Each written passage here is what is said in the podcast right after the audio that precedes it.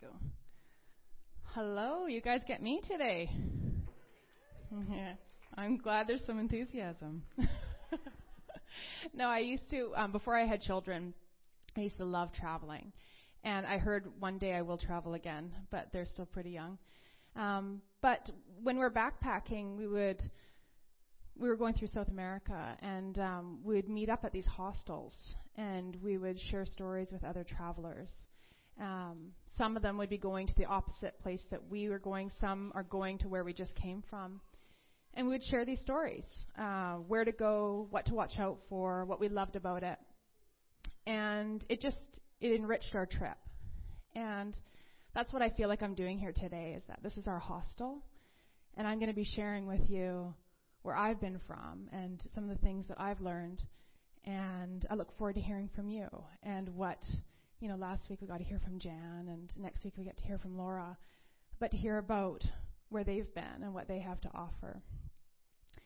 So I'm going to invite the Holy Spirit.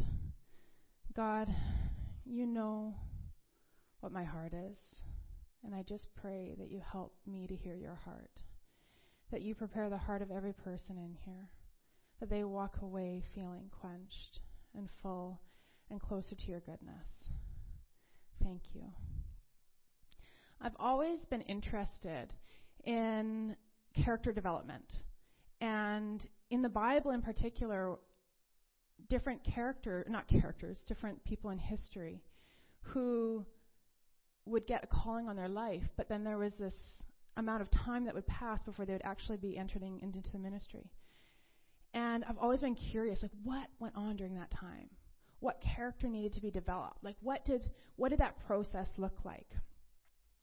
And I've always had this fascination. And when someone would say before I got married, marriage is hard, it's kind of like, okay, but what does that mean? And and how do you how does it not be hard or how do you enjoy the hard parts of it? So I've always had this fascination, this curiosity. And, and that's probably one of the reasons why I entered into counseling is, is to understand what that growth process looks like and how, how you do it well, right? So I love that verse that was shared today. That God hasn't invited us into disorderly, unkempt life, but into something holy and beautiful, as beautiful on the inside as the outside. And I love that verse, but that verse would have terrified me years ago. It would have terrified me because in my mind, it would have been, oh no, I, I, I need it to be as beautiful on the outside as it on the inside, or I need to, and there would be this incredible pressure, this pressure to be good enough. And how I looked at growth was like, here I am, and here's where God wants me to be. And I would just see this big gap and I would feel, oh my goodness, you've got your work cut out for you. And there was this constant trying to be good enough, trying to be good enough, trying to be a good enough mom, trying to be a good enough wife, trying to be a good enough counselor. And it was exhausting. It was absolutely exhausting. But I'm really stubborn. Um, I, I like to refer to it as I'm very determined. Uh, I'm sure my husband would agree. Uh, and it'd be like, okay, no, I'm going to start again. I'm going to try to be good enough. I'm going to try to be good enough. One day, I was driving. I'm like, God, what is it going to take? And I heard so clearly, I never called you to be good enough. I've never called you to be good enough. Actually, in the Bible, it's the opposite. It says, you aren't. That's why I sent my son. And it's through him that you are able to live a life that is pleasing. And it was then that I stopped trying to be a Christian and I started having a relationship with God. And that's where everything in my life changed. So, God asks for perseverance over perfection. But I was trying to do it the other way around. I was persevering in perfection and trying to be what I thought God wanted me to be. And it was exhausting and I just kept staring at the failure of it. But that's not what he called us to do. He called us to be in relationship. And over a period of time, he showed me exactly what that looks like and how character is developed through that. I thought it was my role to be obedient You know, we're called to be obedient. And yes, we're called to be obedient. But for my children, I want them to be obedient, but I need to have relationship with them. I need that obedience to be within the context of our relationship. And, you know, my children will ask me very regularly. They're hopeful. They're optimists. Mom, can I have candy for breakfast? no, no, you cannot. Um, but I know I'm a real stickler for health. Uh, but you know, and I love when they are obedient. But it would actually sadden me if they're in university calling me up saying, "Mom, can I have um, candy for breakfast?" Because they're not just called to be obedient; they're called to be matured. And so, what once was obedience, where they had to say to me, Can I do this or can I not do this? It's my goal as a mother for their character to be developed and mature to the point where they don't need to ask me if they do this or not do this. Because they operate out of love and not fear. They operate out of, out of what is good and not just what is pleasurable. And so, my process of, of just this growth and this character development um, was really slow like it's I always see things in pictures, and so when I was getting prepared, I'm like, it was just, it was so painful. It was just so, I'm like, I just saw myself going down the slide. And you know when the slide's really, really dry, and your skin is like, that was my character developing. it was painful, it was slow, and it was awkward for other people to watch. But when I started this, when I started actually going, okay, God, what do you think about this? And what do you think about that? And what do you think about this? It's like there was just this ease. And I was able to actually get to know his heart and to get to know his goodness. When we look at what growth looks like, I used to see it as here's your starting point, there's your ending point. And every day it's my job to get closer and closer to that ending point. But really, growth is like the circular. You're going around and around and around and around. And when you're the one in it, it feels like you're going nowhere until you take a moment and stop and you say, okay, holy cow, I've come really far. But then you go around and around and around and around. And what I've found is that that's the struggle of the soul. Because our soul, which is our mind, our heart, or our thoughts, our, our emotions, and our will, are often terrified of change. We're actually wired to keep things the same. That anything that is new and different can actually create the fear response, the fight, flight, or fear. And that's why it's so important that as we press in and pursue God, that our eyes are on Him. Because our spirit needs to lead us, not our soul. Our soul is going to be talking us out of this any way possible. My soul had a few words to say about me speaking today. there must be a mistake. it's our spirit, though, that can rise up. And when we learn to let our spirit lead, which again is that character growth, when we learn to let our spirit lead, we can go into new territory with confidence. We can go into new ter- territory because the one calling us into that territory is a good God. It's a God that loves us, that has a plan to prosper us and not to harm us it's a practice to learn to let your spirit lead. It's a practice that we have to, if we're not committed to it, it doesn't just happen.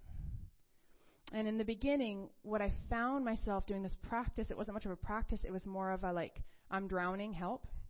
And I'm willing to hear what you have to say about me. I'm sure no one can relate to that. Um, you know, when you're like, I don't know how to fix this, so I'm willing to let you lead, God. And and but then I heard him. And he would walk me out of the circumstances. He would walk me out of that pain. And then it was like, okay, that was pretty good. And then it would happen again. Different circumstance. Okay, God, you've got this. But eventually, it's like, Sam, I don't just want your crisis. I want your heart. I don't just want to come in and fix things. I want a relationship with you. And another scripture that used to, to kind of freak me out a bit was the one of the talents. Um, you know, John shared it a couple months ago about the servant who's given one talent, the servant who's giving two, and the servant that's given five, and they were told to go and invest. And I love it because I know I want to be the servant with the five talents that goes and doubles it. I know that. But there was something in me, like as he's speaking, that I'm like, ah, I don't love this. I don't love this verse. What is it, God? What is it? And so I went and I had some quiet time, and I'm like, God, what is it that I don't love about this? And he's like, Well, how do you feel when you hear it? And it's like, I know I want to be that one that comes back and has doubled the investment. But I feel like there's such a responsibility and I don't know how to do it. So I said, God, I want to take my five talents and double it. And he's like, You're the one with two. You're the one with two. But at one point, you were the one with one. and I'm like, Oh, you're so funny. Oh, no, you're serious? Okay. Um, but he says, It's not a test, it's an invitation. It's not a test. Here's your one it's an invitation. Here's your one, and now I'm going to show you what to do with it. You can trust me. I want to apprentice you in it. And the word, this last year, the word apprenticeship has come up over and over again. Sam, I'm apprenticing you. I'm not putting this responsibility on you to be good enough. I'm apprenticing you in my ways. I'm apprenticing you in my love. And so then I see myself with the two talents. And it's like, I'm going to apprentice you. I'm going to apprentice you with those two talents. And the responsibility is not on you. Your responsibility was to show up and be in relationship with me. When I was at a conference um, last October, I was um, Bill Johnson was speaking, and he he wasn't actually speaking. He was just kind of doing the intro before the sermon, and I was standing up at the front because the worship, and and I just I saw his heart.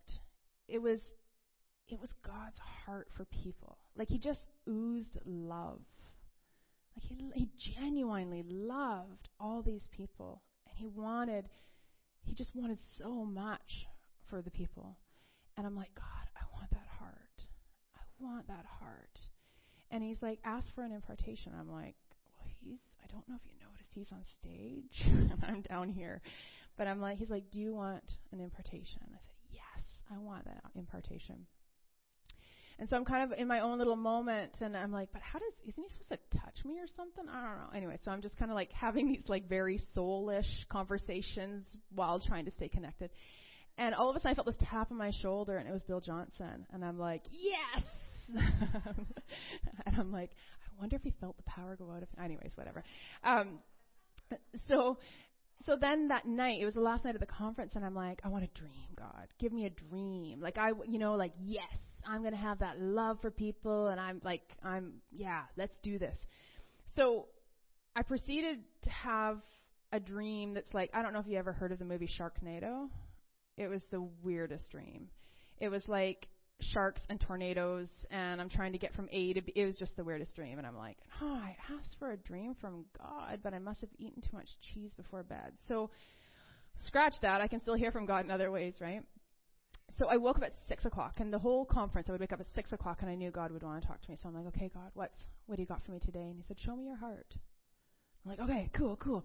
So, like I said, I see in pictures, and so all of a sudden I saw my heart, but it just it looked a little pale, to be honest and it looked constricted. And I'm like, so I kept trying to like change that visualization. I kept trying to like have it be like red and gushy and you know, no, it I just couldn't change it. And he goes, "What do you see?" And I'm like, "I I see a heart that's constricted." And he goes, "Tell me about your dream." And I'm like, "Seriously, that was from you? Okay." So I'm like, there were three sharks and they're in and we're in this boat and we're trying to get to this place and I, I know in my heart they're going to attack us. I know I'm going to make it, but it's really scary. He says, What do those three sharks represent? And I'm like, I don't know. He goes, Ask your spirit. I'm like, Okay, what do those three and just like this. It was like scarcity, insecurity, and abandonment. I'm like, oh. He goes, Sam, what happens to your heart when you feel like there's not enough provision? When you feel like you don't belong? When you feel like you're not good enough? I'm like, it gets pretty constricted. He says, I said, okay, so you're going to slay those sharks. He says, no, you are. And I kind of was like, I don't think this is how the story goes. Like, do you remember Jesus died on the cross? He's like, yeah. He's like, you're missing a part of that, and that's relationship. He's like, this is not a fairy tale where I ride in and I save the day. He's like, this is a relationship where I mentor you and I bring that shark up onto dry land and I show you exactly how to slay that shark. It's like because I'm maturing you and I'm growing you into somebody that can hold my glory and show who I really am to other people. And that doesn't happen by me doing it for you. You have a great story, you have a great testimony. My glory cannot reside in you when I, you're not willing to actually do your part and be mentored and be in relationship. So as we grow, what's really interesting is that these blind st- spots. I, I, don't know. I mean, all of us have gone through character growth, but it's like all of a sudden we become aware of these this blind spot and this blind spot and this blind spot. And not that long ago, God's like, so so I'm basically this. What I'm saying is that character growth is not pretty. it's not for the faint of heart. And one day I'm driving, he's like, "Hey Sam, tell me about why you get offended." And I'm like, "Oh, offended? Like I wouldn't say I get very offended, um, but I know it's like when you're having this conversation with God, you know it's going somewhere. it's going somewhere that you might not like where it's going, but it's like, okay, honestly, God, I'm open to whatever you have to say about being offended. But like people can say some pretty harsh things to me and I don't get offended. And he goes, Oh, okay. I'm like, so I'm open to it. If you want to show me offense, I'm open to it. He's like, oh, okay. That was it. So just out of mind. The next morning, my daughter, we're li- running late for school, and my daughter goes, Mom, I gotta run next door. I gotta get. And I'm like, Oh, you got like two minutes. And as soon as we get in the car, you need to see that we're in the car. You need, yeah, yeah, yeah, yeah, yeah. Well, get in the car. She's still next door knocking on the door. I start up the car. She's not running over. I pull out in front of the car or in front of the, the neighbor's house, and she's just like, like doing the walk, right? And I was so mad. I'm like, how dare you? She gets in the car. I'm like, hey, when I say get in the car, and she's like, you know, and all of a sudden I heard, you sound really offended. I'm like, oh. So I quickly clean it up. Hey, you know what, Nevaeh? I'm sounding really offended, and that's not your part of the road. That's my part of the road, and I'm sorry. Cleaned it up, and I'm like, oh, got me there, God. um, and then the next day, I'm, you know, cleaning up the house and, you know, all this kind of stuff, and I see my husband's socks by the hamper, and I'm like, really? Like, if it were a hoop and a ball, I know it's not going to stop until it goes in the basket. But because it's two socks and it's sitting right beside, so I'm just like, oh. All of a sudden I heard, like I didn't even get the monologue out that was about to happen. I get, oh, you you sound offended. so finally, right there, I'm like, okay, God, I'm offended. That's in my heart, and there's no room for that in my heart. And I, I'm done with it. Show me every area that I'm offended. I'm done with that. And you know what's so cool? Life is easier. Something will happen. Someone will show up late, and I'm like, huh, they're late. Whereas before I'd be like, oh, don't they know how much time I have? And it's it's freedom for me. It's freedom for me. I enjoy myself as a wife more when I'm not offended. I I find things funnier when I'm not offended. I enjoy my children when I'm not offended guess what? There's more room for God's love to come through me when I'm not offended. How cool is that? And that's what's so cool that I've learned about as God grows us in character. It's not like you need to be at this standard. Here's your work. It's like, hey, give me that offense. I've got something so much better for you. I'm going to have you laughing. I'm going to have you enjoying. Just trust me with it. And I cannot tell you the number of times that he's like, hey, hand that over. And it's not like he's standing over me going, what are you doing with that? I'm not offended with you. Why are you offended with other people? It's just this beautiful, soft, sometimes comical invitation. It's like, hey, it's not your style. Let's try something else on. So he reveals our blind spots. And if I were really honest, when I was 20, like I'm turning 39 in a couple weeks, and um, at 29, I probably would have felt more fit to be up here because I'm going places. and over those 10 years, God has just shown me so many blind spots that it's like, oh, God, you're so good. I'm not going anywhere. I'm not going anywhere without you showing me where to step, what to do, and promising me that it's going to be your words, your love, your heart. Because I've done it without that. I've done it with the performance space. Like I'm going to try, and it's not fun. And it's painful and it's lonely. And this is kind of where I go. So, on this part of my trip, here's the tips and the tricks that I've learned. Here's the things that have made a huge difference. One of them is starting where you're at.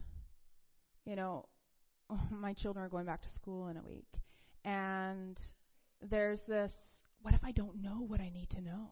It's like, that's why you're going there. because you don't know what you need to know, and they're going to show you what you need to know. How brilliant is that? You know, I'll talk to, I do counseling, and I'll, I'll be seeing somebody, and, and as they're talking, you know, you hear those blind star, spots start being revealed. And so someone will say, yeah, and then I told him, da da da, and all of a sudden they, they hear for themselves, and they're like, oh, I shouldn't be doing that. I, I, I shouldn't talk that way. I should, you know, you can see this embarrassment. And it's like, no, no, no, no. We start where you're at. We start right here. Because that's where God's going to meet us. He's not going to be like, man, you got some stuff to clean up and then I'll work with you. He's like, no, let me work with you. And that stuff will melt away. And when we give ourselves permission to be where we're at, we sidestep shame. Nothing can grow in shame. Nothing can grow in shame. If you feel shame about an area of your life, you cannot grow in that area. The shame has to be dealt with first. It is that toxic. It is that painful. We will hide it with everything in us. And Brene Brown um, does a ton of work. She's, she's, done a couple TED Talks, but she's a, a shame researcher. And there's tons of proof that growth cannot exist with shame. And so it's important for us, if we're feeling shame, to be God, what is your truth about this? Here's mine, but shame does not exist in heaven. So I have a wrong perspective. So give me your perspective. What are your thoughts about me in this situation? And every single time, there's compassion. There is truth. This is not who you are. You don't have to be in this place, but I'm going to walk you out of it.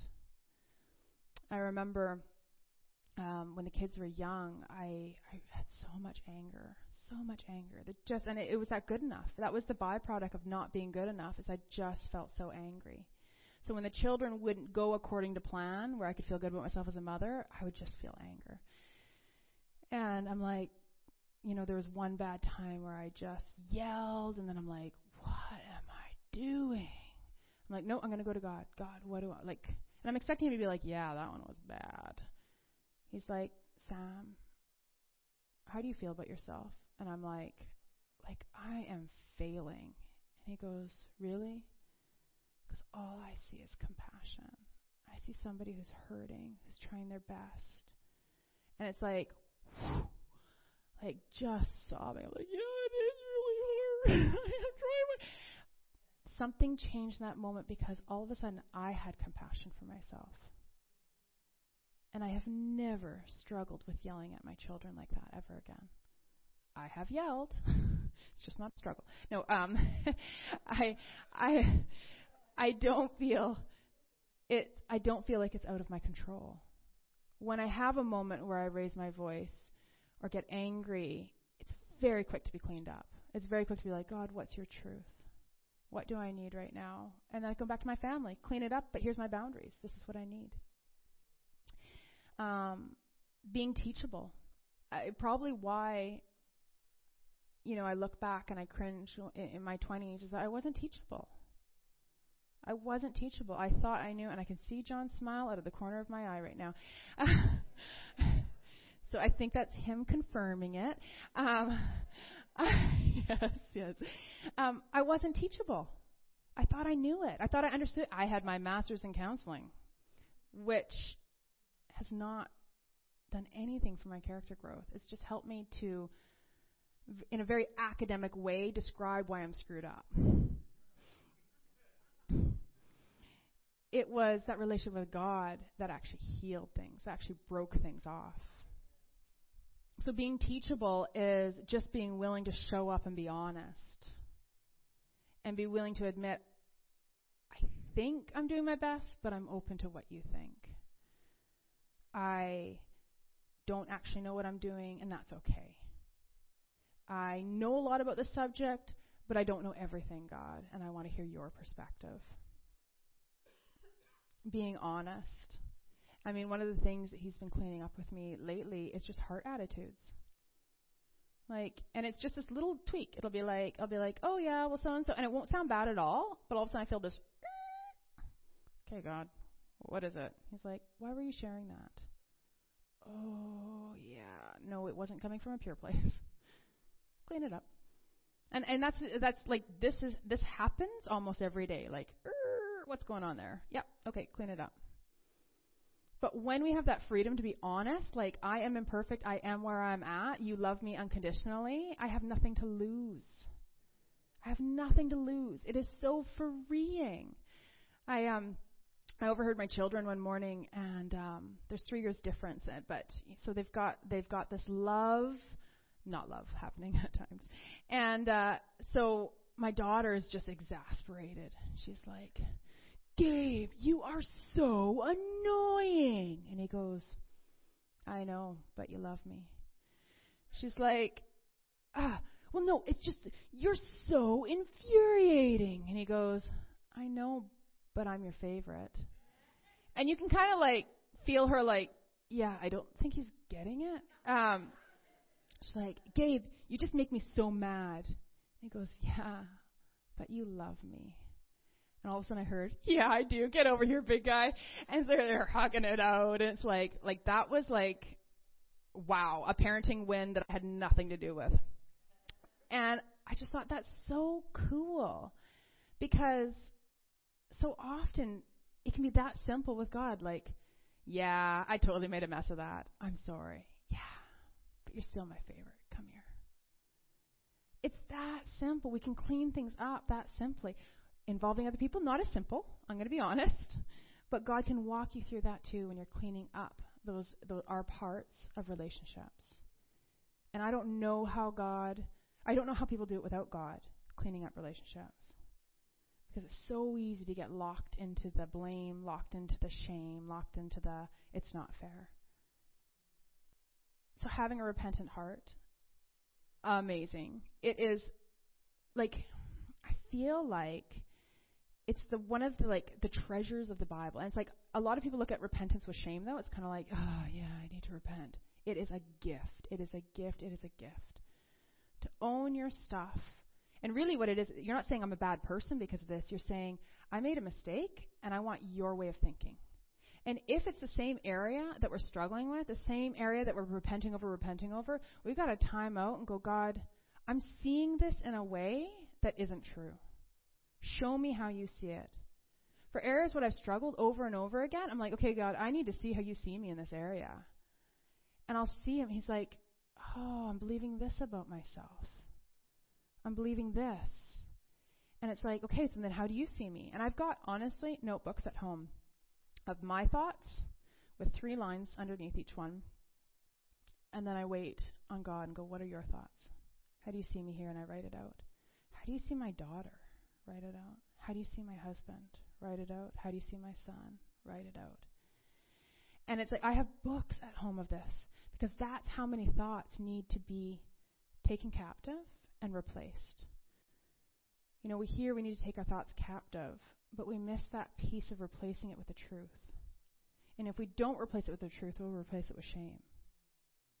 Shoot, I was thinking, I was judging again. And if we don't go, okay, God, how do you see me in this situation? How do, what's your truth about me? What's your truth about that person that I was judging? Then we're going to replace it with shame. Or our heart's going to harden and we're going to judge more. Right? So it's an it's an active process, taking those thoughts and replacing them with truth, replacing them with what God says. It's important to allow for healing. You know, when I bring those things to God, like, God, how do you see me? A lot of times He'll say, I see you with compassion. I'm like, yeah, but I'm the one throwing the stone. He goes, oh, no, no. Here's the hurt that it started with. Here's the hurt that led to the suffering, that led to the attitude, that led to you picking up that stone. And guess what? I don't just see that hurt, I see your heart behind it, and you're a good person. And you're loved, and he just starts pouring in the truth about how he created you to be. And it's like that he, that healing. Like I, I I tell clients that are that I work half my clientele is uh, non-Christian or pre-believers, and half my clients are believers. And the growth with believers is exponential because talk therapy is this long road of having to replace your thinking, replace your beliefs. God does it like this. He just so we can be like, eh, I see that. Let's pray into it. That's not true. We start praying into it. We get a picture. We get it's it's done. It's amazing. But that's God. That's how God works. Um, yeah, I, I, I don't know how people do it without it. It just takes a really long time, I guess. But hmm. forgiveness. Wow. I try to self forgiveness all the time in my practice. Like, okay, I feel like a bit of a used car salesman because no one really wants what you're selling. But forgiveness is this incredible process of untying from the past. Untying from the past. And as God walked me through forgiveness, he um oh he showed me so much i i remember one time there was this group of women that um did something unkind to me and it, it hurt so bad. I'm like god how will i forgive them? Like this hurts so much. And so finally i said show me what forgiveness looks like because i i don't know how this hurt's going to go away. And i just saw it was the most incredible thing. I just saw all these divine hands and one of the women was lying in the hands, and as she was held by these divine hands of just pure love and acceptance, I just saw her sobbing as the pain of her life came away. The pain of the beliefs about herself, the pain of scarcity, the pain of wanting to be accepted. I just saw it all melt away. And then as that melted away, she just, there was this clearness, and it was so easy to love her. And then the next woman, and then the next woman and the next woman. And by the third woman, my hand, I'm trying to get my hands in on this. Like, this is awesome. Like, this is, oh, incredible. And then when all the women went through, he goes, It's your turn. I'm like, but I didn't. He said, ah, It's your turn. So I just saw myself lying in these hands and all of my suffering just melting away. I was crying, and it's like, it's like, forgive yourself for the times that you've done this to other people for the times that you haven't spoken up when you saw somebody being talked down about, for all the times that you've done it in your heart, even if you didn't do it in your actions. And it's like I came out of that vision so connected to love. And and what was cool about that is it wasn't just all of a sudden I felt like these women are amazing and I just, you know, like if they're forgiven. No, it's like this film had been cleared away, I saw them with love, but I also had space for healthy boundaries. Where I was able to say what I need in this relationship if it's to continue. I was able to decide which relationships actually shouldn't continue. And it wasn't out of rejection, it wasn't out of anger, it actually was with love.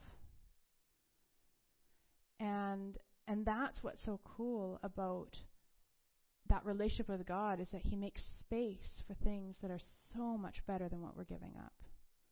So much better. And the final thing that I would say is one of the biggest turning points is making time every day to hear what God thinks. Um, you know, when I look at when I gave up being a good Christian and, and swapped it out with having a relationship with God, it looked like a lot more listening. A lot more listening. Like, what do you think about this? And what do you think about that? And here's what my heart is. And here's what is going on for me. And here's, you know, here's this picture. And hearing him, hearing him, hearing him. And what I found is I'd make time during the week. I'd get up before the kids and, and I'd have my God time. And weekends, I started dreading weekends. And I'm like, what is it? Like, everyone loves weekends. What's wrong with me? Why do I hate weekends? And I realized, I'm like, so I brought it with God. Why do I hate weekends? He's like, you don't have time with me. That's, that's the only time in the week that we don't actually take the time to hear each other's hearts. I was like, oh. And on top of that, my kids started requesting for me to have Jesus time. They're like, Mom, you need to go have tea with Jesus. because there was a tangible difference of when I came out of my time with God. A tangible difference. I saw the world differently. I saw my children differently. I saw my husband differently. I saw myself differently. But that needed to be replenished every day. And then after time, I realized that needed to be replenished every few hours. Because that's how quickly, you know, if you look at when you're learning a language and you're immersed in a language, you pick it up much quicker. Well, if you look at what we're immersed in, it's not love. We're immersed in a world of scarcity, of comparison, of judgment, of deception, of hedonism. That's what we're immersed in. And so we fight the draws of that, but we need to be immersed in God's love regularly, reconnected, recalibrated. And here's what's cool about this. Like, character development isn't really fun. Um, I, you know, because there's a lot of pain and, you know, moments of kind of gross realization where you're like, oh no, that really is happening. Or I'm really like that. But the payoff is freedom. I am free to make mistakes. I am free to not get it right the first time. I'm free to learn. You know, it was really interesting watching my son. My son has had this fear of, of of water for years, like ever, forever. He's seven. And so he wouldn't pass his swimming because he wouldn't put his head under the water. And then he wouldn't learn the skills that you need to to have your head in the water. So it was kind of like, okay, we need to pray into this. Like we've got him lessons, we've done all these kind of things, we've talked to him, but we need to pray into this. So he was prayed for, he was, you know, and he's in a swimming lesson, and all of a sudden he says, Mom, it just broke off. It just broke off. And his head was under, and he's just like, look at me, world, you know, under, you know, because it's awesome, right? But what was interesting as I watched him learn to swim is that it didn't break off and then he knew how to swim. He still had to learn how to swim.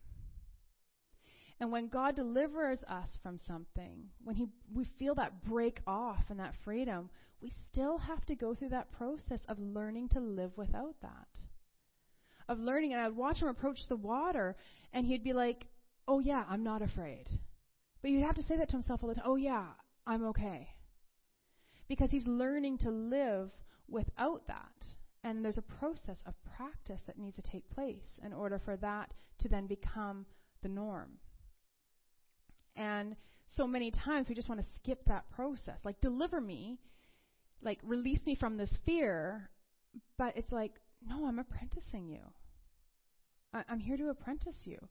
So, yeah, we will break this off because this is not from heaven, but you still have this process of learning to go through to get to where you want to go to get to that place of being fully you and living wholeheartedly, of loving. You know, it says in the Bible to love others as we love ourselves. Well, when you don't love yourself, you can't give it away. Like, I would love to give everyone in here a Lamborghini, but I don't got one. we can't we can't give away what we don't have. And that's what's so important about developing this character and being open to what God's doing in your life because then we have so much more to give away. The other thing that was always that was surprising for me is that there's way less responsibility. You would think there's more responsibilities as our, uh, as our our character grows and develops, but I felt like this lightness as God revealed to me what is my responsibility and what isn't my responsibility.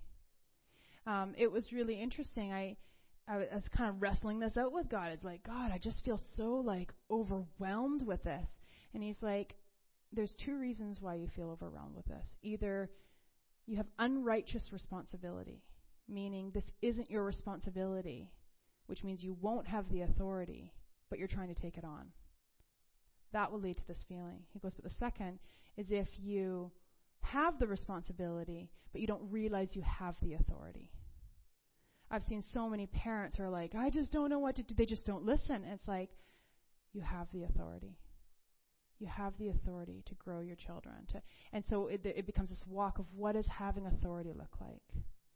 How does knowing that authority come through? And it usually comes through in this calm confidence that the children respond to. But, so when I have this moment of like, oh, this is just too big, I go, wait a second. Do I have the authority in this? I don't. Did you know I don't have the authority to make my children happy? That's not mine. But when I step into my authority as a parent and my responsibilities as a parent, God will guide me in how to, to grow the opportunity for happiness in them, to grow the mindsets and the attitudes that make space for happiness, make them happy. We can't make our spouses happy. It's not our responsibility. It's our responsibility to show up, make sure our side of the road is cleaned up, make sure that we're available to shine God's love. That's our responsibility, and that's what we have authority in. We don't have authority into how our spouse is feeling. God will use us, but it's not our responsibility. And one of the most amazing things is that as we allow our our character to be developed and ground down and rebuilt, there's such a greater capacity for love.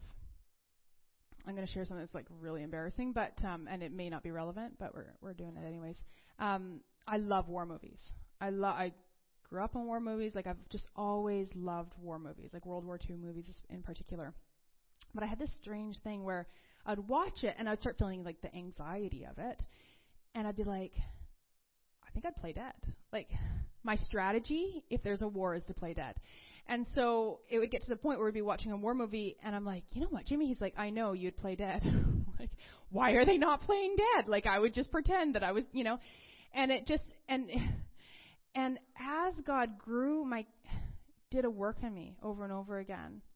I was watching a war movie like a year ago or so, and I got it. I got it. I didn't see it with fear. I got the love that was overriding the fear, that was propelling those men to give their lives. And I'm like, I get it. I get it. I want more of that, God. I want more of that love that allows me to go to override fear, to do the impossible, to run into the fire, and not away from it. And it's like that's what when we press into God and keep our focus on Him, that's what we get to live more of every day.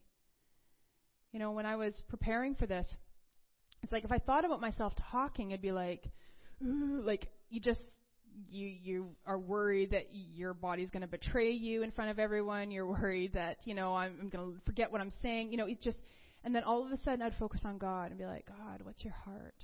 What's your heart? And I'd be like, whoo, and then a little while later, I'd be like, okay, well, maybe I should talk about it. And it's like, and like, okay, no, God, God, what's your heart? What's your heart? What do you want to say? Calm, calm, calm, calm. And this happened so often, it was almost like a joke. I'd be like, what if I did this? Eh? You know, over, you know, it's like, oh my goodness, this is incredible. Because as soon as I focus on God, as soon as I focus on what He wanted to say and what His heart for you is, what, how much He loves you and how, what He wants for you, it just was like, calm, calm, calm. And He wants us to have that focus in our lives. If there's something that is creating a fear in us, staring into it is only going to create more fear. But when we can focus on God and go, hey, God, tell me your truth. I am dying here. Calm, calm. But that takes discipline, that takes practice. So every time that fear comes up, that's an invitation to practice. Every time that overwhelm comes up, it's an invitation into practicing, focusing on God. What is your truth? What do you want from me? So, in closing today, I believe God wants you to be excited about the character He's developing in you. I think God is, there's so many of you that I think don't get how excited He is for your lives. Like, that, like, you look and you go, oh, but I need to work on this. And, and He's like, oh no. Yeah, you do, totally, but we'll get to it. Right? We'll get to it. I love your heart. I love that you bring things to me every time you don't understand them. I love that you make time for me even though your schedule is busy. I love that you're curious about me. He's so excited to meet us where we're at that um, if we focus on that, I bet you we'll bring more to Him. We'll bring those areas that we feel a little bit of like, hmm, He's not going to be pleased about this. Oh, He's so pleased when we bring those to Him. Those are His favorite. So I'm just going to close with prayer. God, you are so good. And you love everyone in this room, and you know exactly where they're at. I just pray your Holy Spirit would just minister to them. What is the invitation today? What do you want to draw them in? What do you want to apprentice them in? I just pray you give them a picture or a thought. What are they being apprenticed in? That before they thought they were alone, that before they thought they just had to get it right or clean it up, that it's actually an apprenticeship. So I just pray for that, God. I pray that people walk out of here with freedom and excitement and anticipation because they get to practice what we will be living in heaven. They'll get to practice that here on earth and see the fruit of it. You are a good, good God, and I thank you. Amen. Mm.